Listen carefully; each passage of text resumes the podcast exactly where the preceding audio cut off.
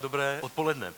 Já navážu na Staškovo kázání, uh, on začal tu sérii vlastně o evangelizaci, takže o tom budu taky dneska mluvit. Nazval jsem to v jednoduchosti je síla. I když začnu úplně jinak. Začnu takovou otázkou a zeptám se vás, je evangelizovat jednoduché nebo těžké? Kdo si myslí, že je evangelizovat těžké? A kdo si myslí naopak, že evangelizovat je jednoduché? Zajímavé, velmi zajímavé. Děkuji za zpětnou vazbu. Já osobně si myslím, že evangelizovat je těžké. A věřím, že i většina křesťanů si to myslí, protože v podstatě v evangelizaci jde o navazování vztahu. Když evangelizujeme, když předáváme tu dobrou zvěst, tak navazujeme nějakým způsobem vztah a není to jednoduché, si myslím. A myslím si, že není jednoduché v podstatě v dnešní době, v dnešním konzumním světě, dnešní materialistickém světě mluvit o Bohu. Je to takové nepopulární téma, takže co já jsem takhle pozoroval za ty léta, tak uh, myslím, že existují dvě skupiny křesťanů. A jsou to takový dva extrémy. Na jedné straně si myslím, že jsou křesťané, kteří jako vůbec neevangelizují, protože se bojí, jo? protože, jak jsem říkal, je potřeba víc ty komfortní zóny, mluvíme, uh, uh, sdílíme se o Bohu, je to nepopulární, takže máme takový jakoby strach o tom mluvit. Jo? A pak uh, věřím, že druhá skupina, ne že věřím, ale i viděl jsem takovou skupinu, která si myslím, že někdy jako křesťané to děláme takovým nejemným způsobem, bych řekl, takové, takové místo, abychom přitahovali ty lidi k Bohu, protože to je o tom vztahu, tak mám pocit, jako bychom trošku odpuzovali, jako bychom jako tlačili, tlačili na pilu, já tomu říkám, mám i k tomu zkratku, říkám tomu TNP, jako neříkám, že to neděláme i dobrým způsobem. Určitě je skupina, která to dělá dobře, jo? ale setkal jsem se opravdu s dvěma extrémy, že to buď to neděláme, anebo nějakým způsobem jakoby hodně tlačíme. Já jsem několikrát vyučoval na, na, na téma budování vztahu a tak dále, vyvíjení těch vztahů, tak to jenom v rychlosti projdu, zrekapitulujem to, protože abychom navázali vztah, tak zaprvé lidi nás musí znát, to je první krok. Takže napíšeme tady znát. Protože pokud nás lidi neznají, tak nemůžeme těm lidem vlastně nic říkat, nebudou nás ani poslouchat, že jo? A další level toho navazování vztahu je lidi, lidem se musíme líbit. Protože pokud se nebudeme líbit lidem, pokud prostě nebude aspoň nějaká sympatie, tak ty lidi nás taky nebudou poslouchat. To už jako další level si myslím toho vztahu. Pak je třetí level, ten nejvyšší, a to je věřit.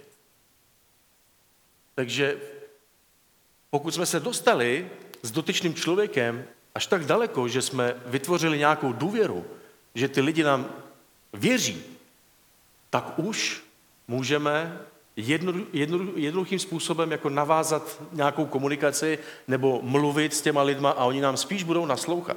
Jo, takže myslím, že až v tom čtvrtém kroku ty lidi nám budou jakoby naslouchat. Až ve čtvrtém kroku. Jo, protože tady je vybudovaný ten vztah.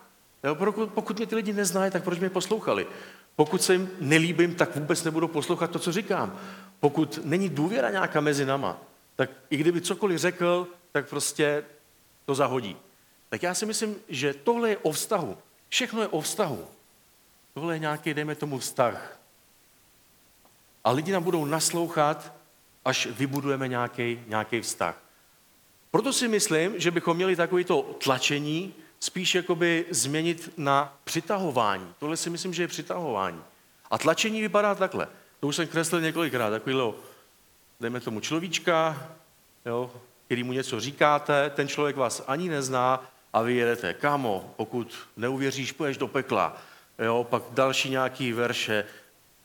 A takhle toho člověka vlastně ukážete, evangelizujete, uprezentujete až k smrti někdy. A pak to vypadá takhle. Hodněkrát. Že opravdu mám pocit, jako, že já tomu říkám TMP, taková zkrátka tlačení na pilu. Myslím si, že o tom to není, že opravdu bychom měli jako to, tu nejemnost, tu nejemnost, to tlačení změnit právě na to, na to přitahování. Vybudovat nějaký vztah a pak lidem něco říkat. Ale tohle si myslím, tohle všechno, co vám tady říkám, si myslím, že můžeme úplně zahodit, pokud jsme nepoznali boží lásku. Pokud to děláme bez, bez poznání toho vyvýšeného tajemství. Jak v písmu, v Efeském v páté kapitole písmo říká, že poznání o boží lásce je vyvýšené a velké tajemství. A pak písmo dál pokračuje v první korinském v 8. kapitole v druhém verši. Jestliže si někdo myslí, že něco už plně poznal, ten ještě nepoznal tak, jak je třeba. Tohle je nádherný. Tohle vždycky, vždycky i mě jakoby vrací do takové pokory, protože pokud si myslíme, že už jsme plně poznali, tak je tam vždycky nějaký prostor. Nepoznali jsme tak, jak je třeba. Bůh říká, že potom poznám plně. Jo, že teď poznáme částečně. A tohle je nádherný. Já si myslím, že to poznání o boží lásce je tak velké, je to tak vyvýšené tajemství, že tam je tak velký prostor poznat nějaké další věci, o kterých vůbec, vůbec nevíme. A já to studuju už léta letoucí a pořád denodenně objevuji nějaké nové prvky, které mě obohacují a říkám, wow, bože, ty seš nádherný, pořád je tam něco nového. Pořád je tam něco nového. A my dneska lidi, lidi se dělí křesťané už od jak živa, řekové a já nevím, a uh, vyhledávali spíš jakoby moudrost a kdo tam byl ještě, řekové a to je jedno. Eh, a ty, ti druzí vyhledávali jakoby spíš zázraky a nějaký jakoby manifestace. Ono i dneska jako se dělíme na levou a mo, pravou mozkovou hemisféru, že jedna spíš jako je rozumová, jo, takže potřebuji číst knížky, potřebuji moudrost, a druhá je taková spíš zážitková, takže potřebuju jako zázraky, emoce a tak dále. Ale já si myslím, že ani já nepohrdám ani zázraky, nepohrdám ani jako moudrostí, nepohrdám ani čty, můžete číst knížky křesťanské, to je dobré. Můžeme chodit na konference, dívat se na zázraky, na manifestaci, boží přítomnost, to je všechno fajn. Ale myslím si, že opravdu to poznání přichází přímo z hůry, z nebe, od Otce, tak jak říká Ježíš Petrovi a říká mu, Petře, kdo jsem já? A Petr odpovídá, ty jsi Kristus, ty jsi Mesiáš, ty jsi pomazaný. A Ježíš mu odpovídá, ano, ty to víš, protože ti to nezjevilo ani tělo, nezjevila ti to krev, ale Otec přímo z nebe.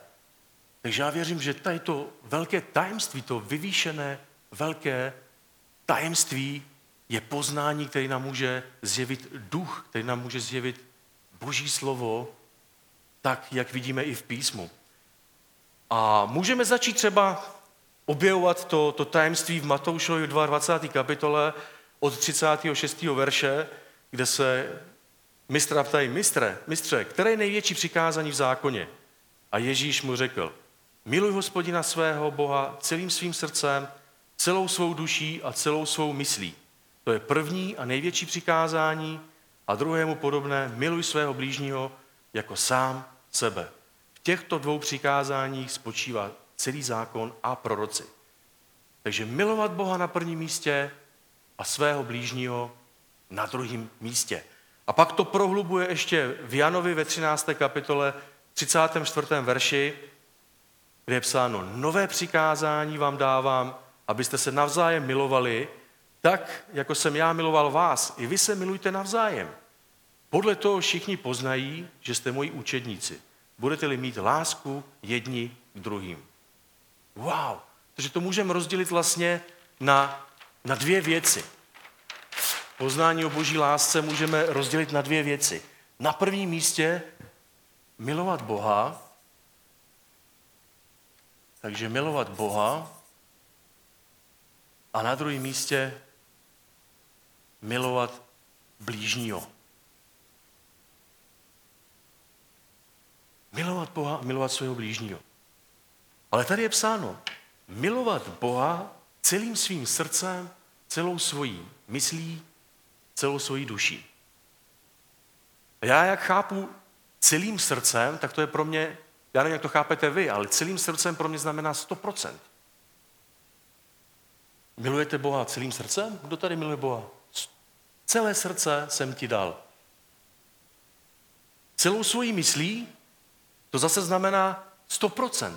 100% mysli jsem ti dal. A nebo 24 hodin denně přemýšlím o tobě, Bože. Nic jiného se nevloudí do mý mysli. Nikdy. Milujeme Boha celou svojí myslí? Kdo miluje Boha celou svojí myslí?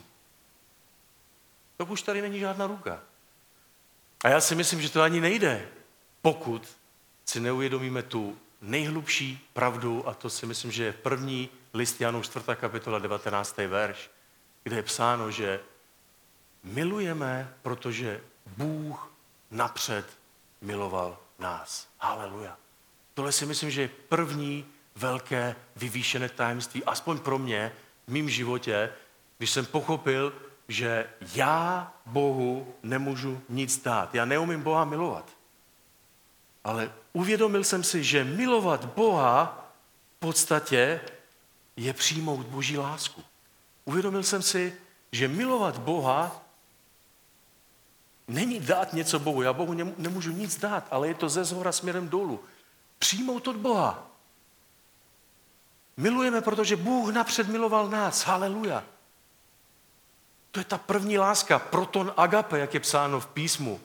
To není moje láska vůči Bohu, ale první láska je boží láska vůči nám, protože on napřed miloval nás a my můžeme milovat. Wow. Je to otázka víry, protože, protože my se nemůžeme vynasnažit. My, co můžeme Bohu dát? My Bohu nemůžeme dát absolutně nic. Tohle podle mě není otázka milovat Boha, podle mě není otázka velké dřiny. Není to něco, co my produkujeme, ale je to něco, co přijímáme. Protože v písmu je psáno v Efeském 2. kapitole od 8. verše, že milosti jste spasení skrze víru. To není z vás, to je boží dar, ne skutky. To znamená, Boha můžeme potěšit pouze vírou. Bohu nemůžeme dát absolutně nic. Jenom vírou můžeme potěšit Boha. Jenom vírou si můžeme vzít to, co Bůh pro nás připravil, to, co nám milost připravila. Haleluja, to boží dar, to není z nás. To znamená, že milovat Boha pro mě znamená věřit, že Bůh mě miluje. Milovat Boha pro mě znamená uvědomit si, co Bůh v mém životě udělal. Haleluja. To není něco, co já produkuju. To věřím, že je něco, co my přijímáme. Je to boží dar. Je to boží dar. Je to, je to, je to něco, co jsem, co, co jsem pro to udělal. Nic pro to nemůžu udělat. Nemám na tom žádný podíl. Bohu se zalíbilo. Já věřím, já, já mám rád definice, jo? tak eh, já jsem jedna z definicí boží lásky, má, mám takový dvě, jedna je o přijímání, jedna je o dávání, ale věřím, že to je nevysloužená a nezasloužená boží přízeň a laskavost. Nic pro to nemůžu udělat, můžu tomu jenom uvěřit. Haleluja. Protože Bohu se to zalíbilo a milost nám to nabídla. Tohle je milovat Boha, si myslím. Přijmout boží lásku a nastavit se na tu frekvenci boží lásky. Ale pojďme se podívat, jaká ta boží láska, láska je. Řecké slovo agape, boží láska, boží láska bez podmínek. Mám tady napsáno, není to lidskou formou emocionální lásky. Je nadpřirozená, je nepodmíněná, je neomezená, nesobecká, není založena na emocích, snáší cokoliv. A v první korinským 13. kapitola od 4. verše je tady psáno, jaká ta láska je. Láska je trpělivá, láska je laskavá, nezávidí, láska se nevychloubá, není domýšlivá, láska nejedná nečestně, nehledá svůj prospěch, nedá se vydráždit, nepočítá křivdy, nemá radost ze špatností, ale vždycky se raduje z pravdy. Ať se děje cokoliv, láska vydrží, láska věří, láska má naději, láska vytrvá, láska nikdy nezanikne. Je to láska, která nehledá svůj prospěch, své potěšení, svůj zdar, ale vždycky je zaměřená na prospěch někoho jiného. Je to láska, která je vždycky akce, nikdy není reakce. Je to láska, která je jednosměrka. Jenom jedním směrem je zaměřena od Boha směrem k lidem. Můžeš ji nenávidět, a nic si neuděláš. Sluníčko svítí všem. Sluníčko svítí do hnoje, hnůj nemůže zašpinit sluníčko. Můžeš ji nenávidět, nic to nezmění na tom, ona tě bude neustále milovat. Je to perpetuum mobile systém, který běží 24 hodin denně, neustále a vždycky a je tady nabídnutý všem. A my svým rozhodnutím můžeme do toho vstoupit, anebo nemusíme. Stejně jako se můžeš vystavit sluníčku a opalovat se a nemusíš. Sluníčko svítí všem, vždycky. Pojďme to porovnat s tou emocionální láskou, s tou lidskou, což je vyvrcholení lásky v tomto systému. Tento svět nepoznal nic jiného než tohle. Písmo tomu říká fileo, lidská emocionální láska. O to je slovo feeling anglicky, což je cítit. Je to láska, která je zaměřena, eh, která je postavena na pocitech. Je to láska, která se zajímá o sebe sama, hledá svůj prospěch, svoje potěšení, svou pohodu, svoji radost, svůj zdar, svoji výhodu bez ohledu na ostatní. To znamená, já jsem na prvním místě. Fileo láska je sobecká láska, protože já jsem na prvním místě. Je to láska, která je jednou nahoře a jednou je dole, podle současného stavu emocí, podle okolností, podle konkrétní situace.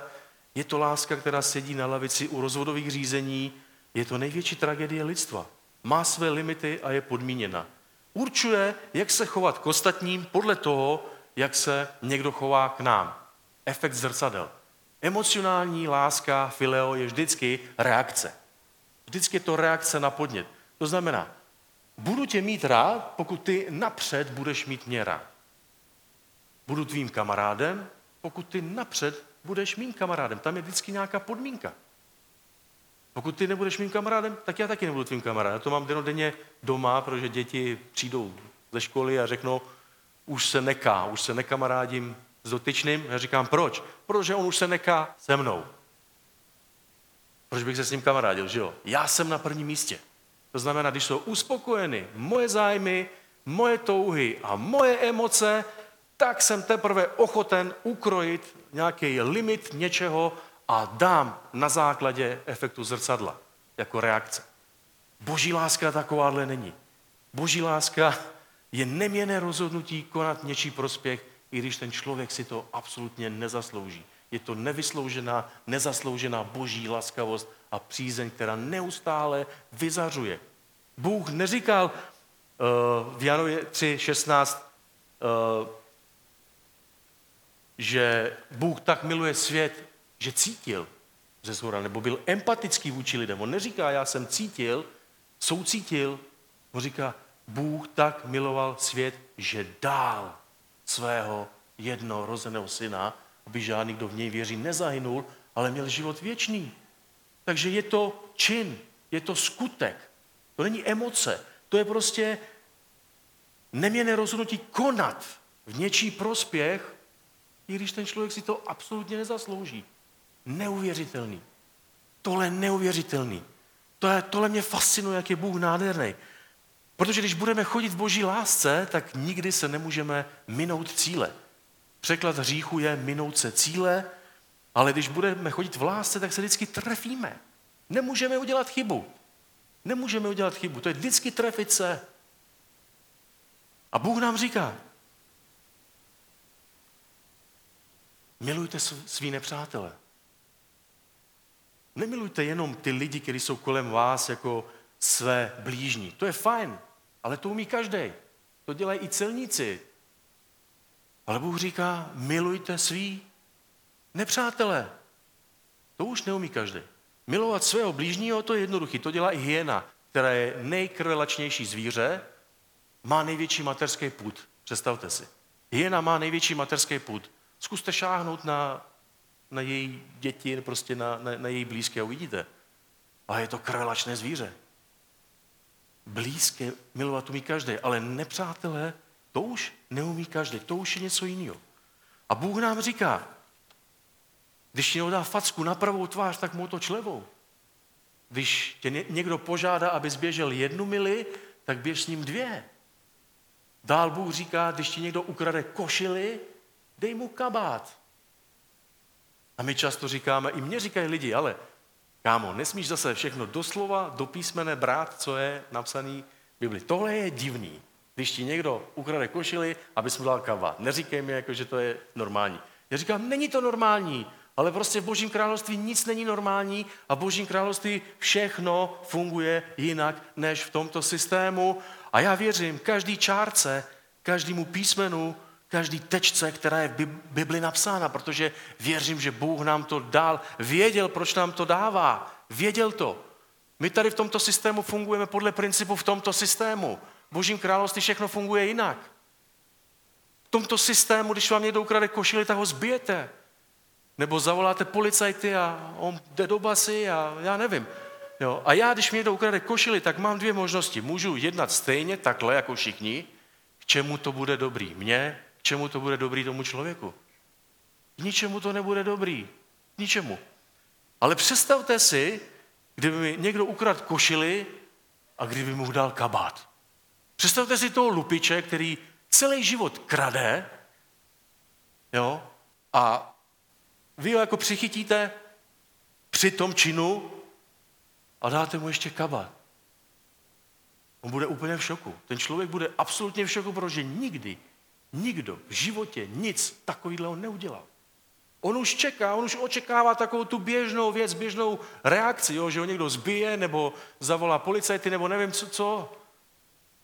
Ale víte co prostě? Vy, když tohle uděláte, my si myslíme, když někdo nám něco ukrade a ještě něco mu dáme, že o to přicházíme vlastně. Protože takhle to funguje v tomto systému. Ale Božím království všechno funguje jinak. Božím království písmo říká, že když ti ďábel něco ukrad, tak prostě máš na to sedmkrát nárok. Sedmkrát ti to bude vráceno. Dostaneš sedm ještě lepších košilí podle písma. A dál Boží slovo říká, když štědře rozséváš, štědře budeš sklízet. Opět ti to bude několikanásobně vráceno, takže si o nic nepřišel vlastně. Ale není to o tobě. Není to o tobě. Bůh je nádherný, ale představ si, co si zasel do toho člověka. Ten, kdyby byl jako největší gauner a darebák, tak o tom bude přemýšlet.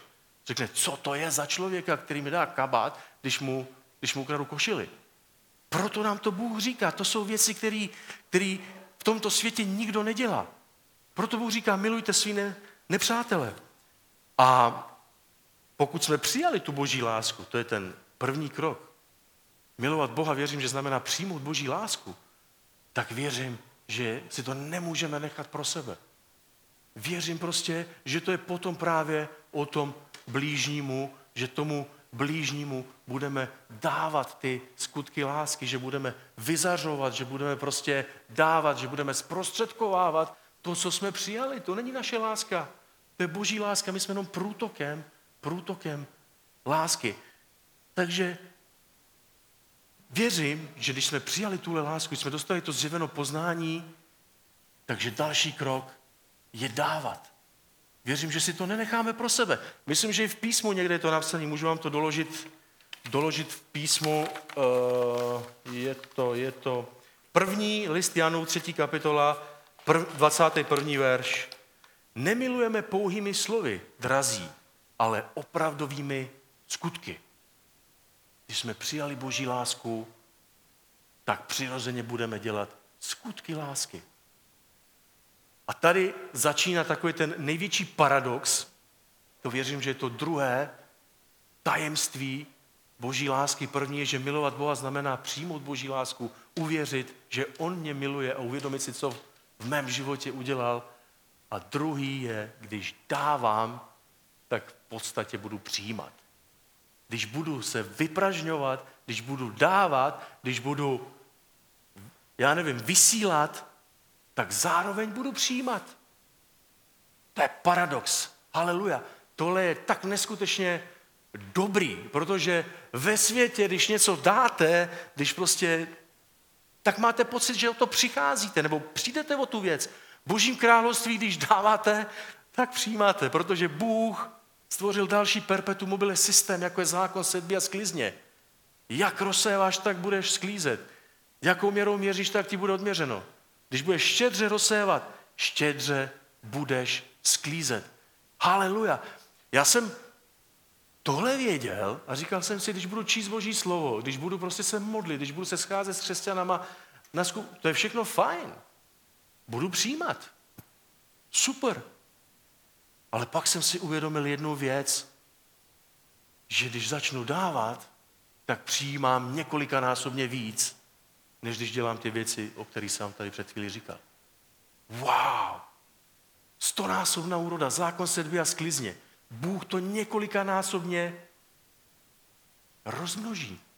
Protože ty, když budeš sdílet to evangelium, tak zaseješ do srdce toho člověka, ten člověk se obrátí, něco se, něco se stane a ono tě to povzbudí. Ty uvidíš jako tu úrodu. Uvidí, tím, jako, že budeš vyzařovat a dávat, tak, se, tak budeš dobíjet své baterky a ten člověk nebo ty lidi, kterým si dal, tak budou dobíjet tvé baterky taky. Haleluja. Chápete to? Jako pro mě je to paradox lásky, ale prostě dávání ro, rovná se přijímání. Dávání v podstatě rovná se přijímání. Dávám a dvakrát několikanásobně přijímám, že jo. Pak zase ještě víc dávám a tímhle si dobiju baterky. Tohle je perpetuum mobile systém. Pokud jsem jenom jednou přijal, představte si tu nádobu, že jsem pak jako uvěřil, že Bůh mě miluje, mám plnou nádobu, odloží mi někde, jo, a pře, jako nedávám, nevyp, nevyprazňuji tuhle nádobu, tak se to odpaří. Ale když budete u toho zdroje, tak když prostě vyprázdníte tu nádobu, ona se zase naplní. Vyprázdníte, ona se zase naplní. Vypra... Ona je neustále bude plná. A u toho zdroje právě budeme, když budeme dávat. Dávání nám dobí baterky. Dávání nás nastavuje na tu frekvenci, neustálou frekvenci boží, boží lásky. Haleluja. Haleluja. A pokud dáváme a máme pocit, že nás to unavuje, pokud dáváme a máme pocit, že nás to vyčerpává, tak si myslím, že bychom to měli přestat dělat. Myslím si, že bychom to měli přestat dělat, protože to je známkou toho, že to nedělá Bůh skrze nás, ale že to děláme my ve vlastní síle. Opravdu si myslím, pokud dáváme, dáváme, dáváme a tohle nás vyčerpává, že tohle není Bůh skrze nás, ale že jsme to my. Já jsem slyšel tady v církvi jako hodněkrát i takový výraz, platím desátky. Platím desátky? Vy platíte desátky? Já neplatím desátky. Já platím daně. Daně platím, ale pok- co já můžu Bohu dát? Já můžu Bohu něco dát? Já můžu dát Bohu pouze víru. Já si můžu uvědomit jenom to, co On v mém životě udělal. Ale pokud objevíme ten poklad ukrytý v poli, pokud přijmeme tu boží lásku, tak radost, radostného srdce, radostného z vděčnosti, jak tady Tomáš říkal, z vděčnosti, z prvotiny, z toho nejtučnějšího budeme utíkat, vememe prostě já nevím kolik peněz a vložíme do toho božího království a víte co? Bůh to ještě rozmnoží. Nedělám to z toho motivu, aby se mi to vrátilo zpátky, dělám to z motivu lásky vůči Bohu, protože jsem přijal jeho lásku z vděčnosti radostného srdce. Tohle je správný postoj. Pokud platíš desátky, přestaň platit. Bůh nic nepotřebuje. Bohu můžeš dát jenom to, že přijmeš jeho lásku. A pokud přijmeš jeho lásku radostného srdce, z vděčnosti, z nejtučnějšího, na prvním místě si vzpomeneš na Boha. Takhle dával Abel, Kain dal z toho, co mu zbylo. V božím království je devět desetin víc než deset desetin padlem systému. Protože tu jednu desetinu v božím království Bůh několikanásobně rozmnoží. My máme pocit, když dáváme, že prostě o něco přicházíme. Pokud máme tento pocit, přestaňme to dělat. Nemáme, nemůžeme nic dát Bohu. My jsme jenom průtokem boží lásky. My se jenom můžeme nechat použít Bohem. Není to z nás, není to o nás, je to boží dar. Haleluja, haleluja. A ve zjevení v druhé kapitole od prvního verše je psáno.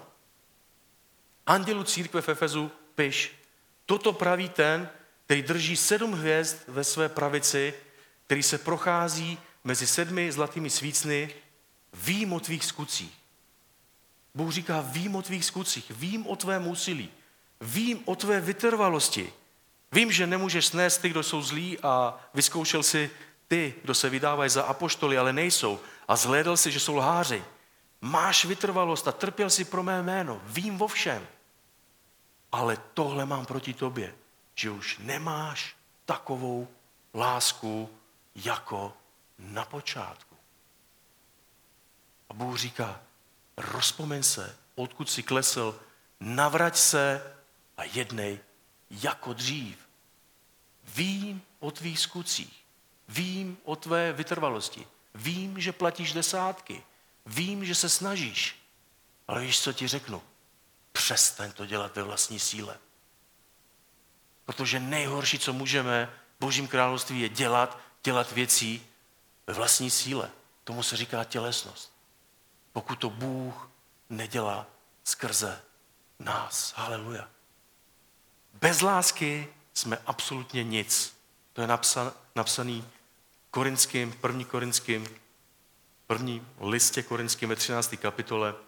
Bez lásky jsme absolutně nic a bez lásky nedělejme nic. Ani neevangelizujme. Nic nemůžeme dělat bez lásky, protože to nemá smysl. Tady je psáno, kdybych mluvil jazyky lidskými i andělskými, ale lásku bych neměl, jsem jenom dunící kov a zvučící zvon. Jsem prázdnej, bez lásky. Kdybych měl dar proroctví, rozuměl všem tajemstvím a obsáhl všechno poznání, ano, kdybych měl tak velkou víru, že bych i hory přenášel, ale lásku bych neměl, nejsem absolutně nic. Víra bez lásky je mrtvá. Víra bez lásky je ti absolutně k ničemu. A dál pokračuje a říká, kdybych rozdal všecko, co mám, ano, kdybych dal deset kabátů tomu, kdo mi u, košili ukrad. Kdybych vydal sám sebe k upálení, jako Jan Hus například, a dělal bych to bez lásky, lásku bych neměl, nic mi to neprospěje. Je to absolutně k ničemu. Důležité je základ. Věci nad tím základem jsou buď, buď to špatné nebo dobré. Důležitý základ. Já už jsem to říkal i na pankráci. Já nesnáším, když někdo říká hnutí víry, když nazývá jako špatné, špatné služby jako hnutí víry a evangelium prosperity. Ty služby některé jsou špatné, ale proč je nazýváme hnutí víry a hnutí prosperity? Co je špatného na víře? Co je špatného na prosperitě? Pokud je základem láska, tak je víra dobrá na lásce. I prosperita je dobrá na lásce. Ale pokud je základem sobectví, chamtivost a nenasytnost a je spousta takových služeb, jo, takových služeb je spousta a já to vím a nesnáším takovýhle služby, když to vidím. Ale proč tomu jako křesťané neříkáme hnutí sobeckosti, hnutí, já nevím, chamtivosti a nenasytnosti? Proč tomu říkáme hnutí víry jako? Proč to nazýváme, tím to dělá ďábel, milí přátelé, protože víru zneužil a nazývá nějakou službu Hnutí víry nazývá, že něco špatně, nebo evangelium prosperity. Evangelium chamtivosti. Evangelium nenasytnosti. Takhle to pojďme nazývat, tyhle služby. A já jsem tady další věci napsal. Jako věci jsou buď to dobré nebo špatné. Důležitý je základ. Pokud je tam chamtivost a nenasytnost, tak samozřejmě ta víra a ta prosperita nefunguje. Ale pokud je tam láska, tak to funguje. Další věci. Vládnutí. Co si myslíte, že je vládnutí bez lásky? tyranie a autokracie. Boj za spravedlnost. Já můžu bojovat za spravedlnost s láskou nebo bez lásky. Boj za spravedlnost bez lásky se stává kritikou. Vědomost bez lásky je mazanost a lstivost. Tohle miluju. Laskavost bez lásky. Znáte to, když přijete někomu na návštěvu a lidi se usmívají, jsou laskaví, ale ta opravdová láska tam není. Co je láskavost bez lásky? Pokrytectví. To jsme zažili všichni. Čest a důstojnost bez lásky jsou pícha a arogance. Bohatství a prosperita bez lásky, to jsem říkal, jsou nenasytnost a chamtivost. Víra bez lásky je fanatismus. A evangelizace bez lásky je tlačení na pilu. Takže je to o tom vztahu. Je to o tom vztahu. První krok je přijmout Boží lásku. První krok je přijmout Boží lásku. uvědomit si, co Bůh v mém životě udělal, uvědomit si, kolik mě Bůh má rád. Proton agape, první láska, boží láska vůči mně, ne moje láska vůči Bohu. Když jsem tohle vírou přijal, to, co mi milost nabídla, není to z nás, to boží dar. Žádným skutkem to nezískám. Tak automaticky budu dávat. Automaticky budu dávat, nebudu se bát. A Bůh nám pošle ty správní lidi. Milovat svého blížního. Buďme jiní než tento svět. Ať to poznají. Teď tady je psáno v Janovi ve 13. kapitole. Tím poznají, že jste Kristovi učedníci, že jste Kristovci, protože máte lásku jeden k druhému, máte tu lásku v sobě. Oni nás rozpoznají od toho světa, že jsme jiní. A to bude pro ně přitažlivé.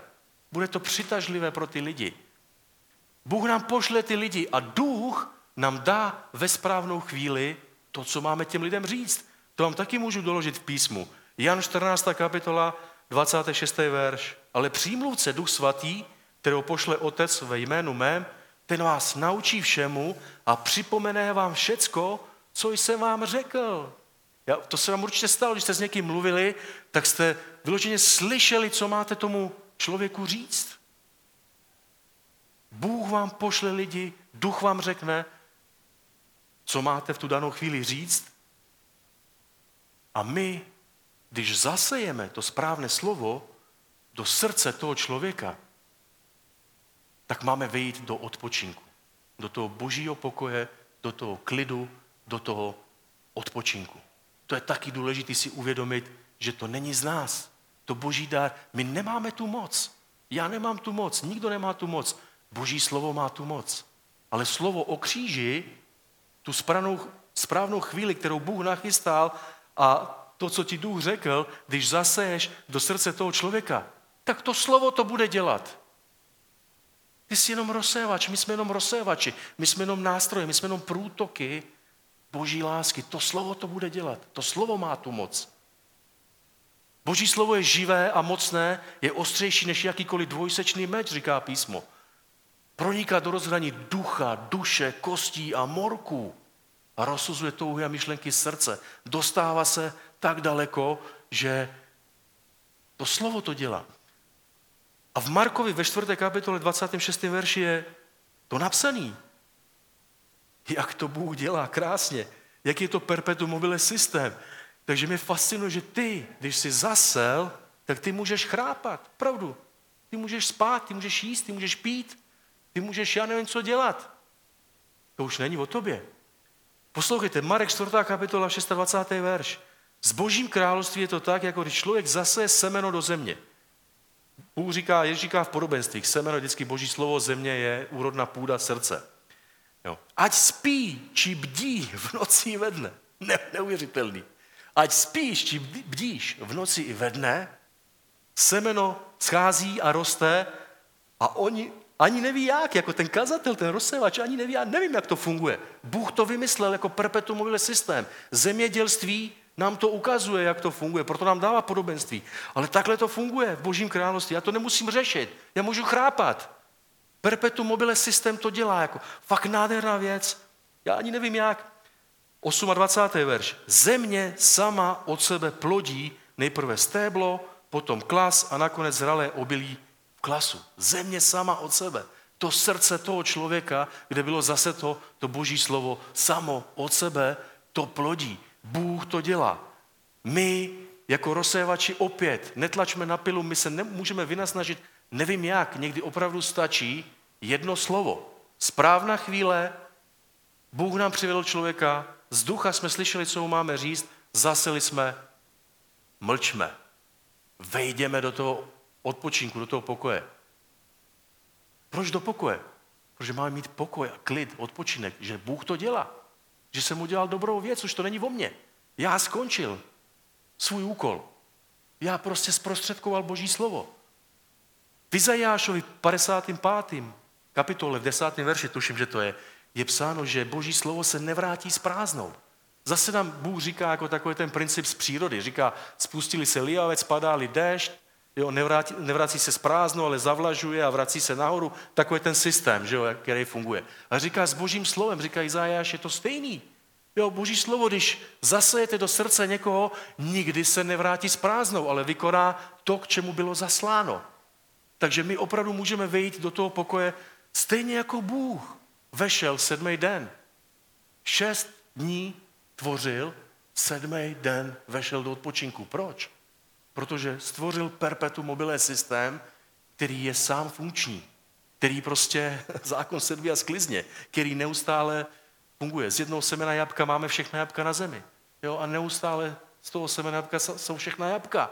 Tady ten systém funguje, perpetuum mobile. Nemůžete to zastavit.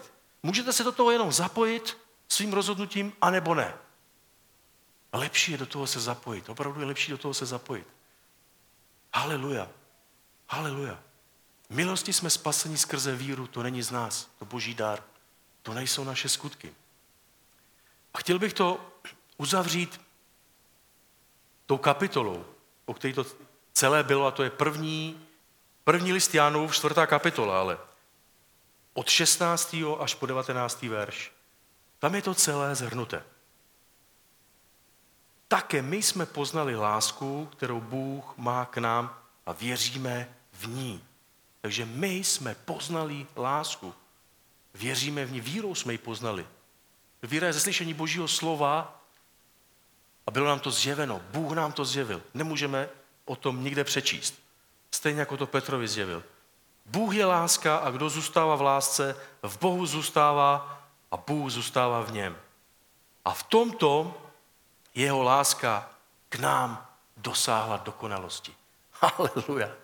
Jeho láska v nás, tady je špatný překlad, dosáhla dokonalosti. Rozumíte tomu? A pokračuje dál, mě to už jako mozek nebere. Tohle, že máme plnou jistotu pro den soudu, neboť jaký je on, takový jsme i my v tomto světě. My jsme věrná kopie. Originál, dá se říct. Protože to není o nás, to boží dar. Láska nezná strach, dokonalá láska strach zahání. Vždyť strach působí muka a kdo se bojí, nedošel dokonalosti v lásce. A tady nám Bůh říká, nebojte se. Jo, pokud jste to poznali, pokud jste to přijali, tak to dejte. Dokonalá láska strach zahání. Když budeš chodit v lásce, tak se nemusíš bát, protože člověk ti, Bůh ti při, přivede ty správný lidi, Duch ti řekne, co máš říct, zaseješ, vejdeš do odpočinku. Neboj se. Neboj se toho, je to jednoduché. Opravdu, proto se to jmenuje to kázání, v jednoduchosti je síla. Přijmout a dát a tím se vlastně plnit. A pak to završuje v tom 19. verši, První list Jánův, 4. kapitola 19. My milujeme, protože Bůh napřed miloval nás. Haleluja. Proton agape a ne první láska, boží láska vůči nám a ne naše láska vůči Bohu.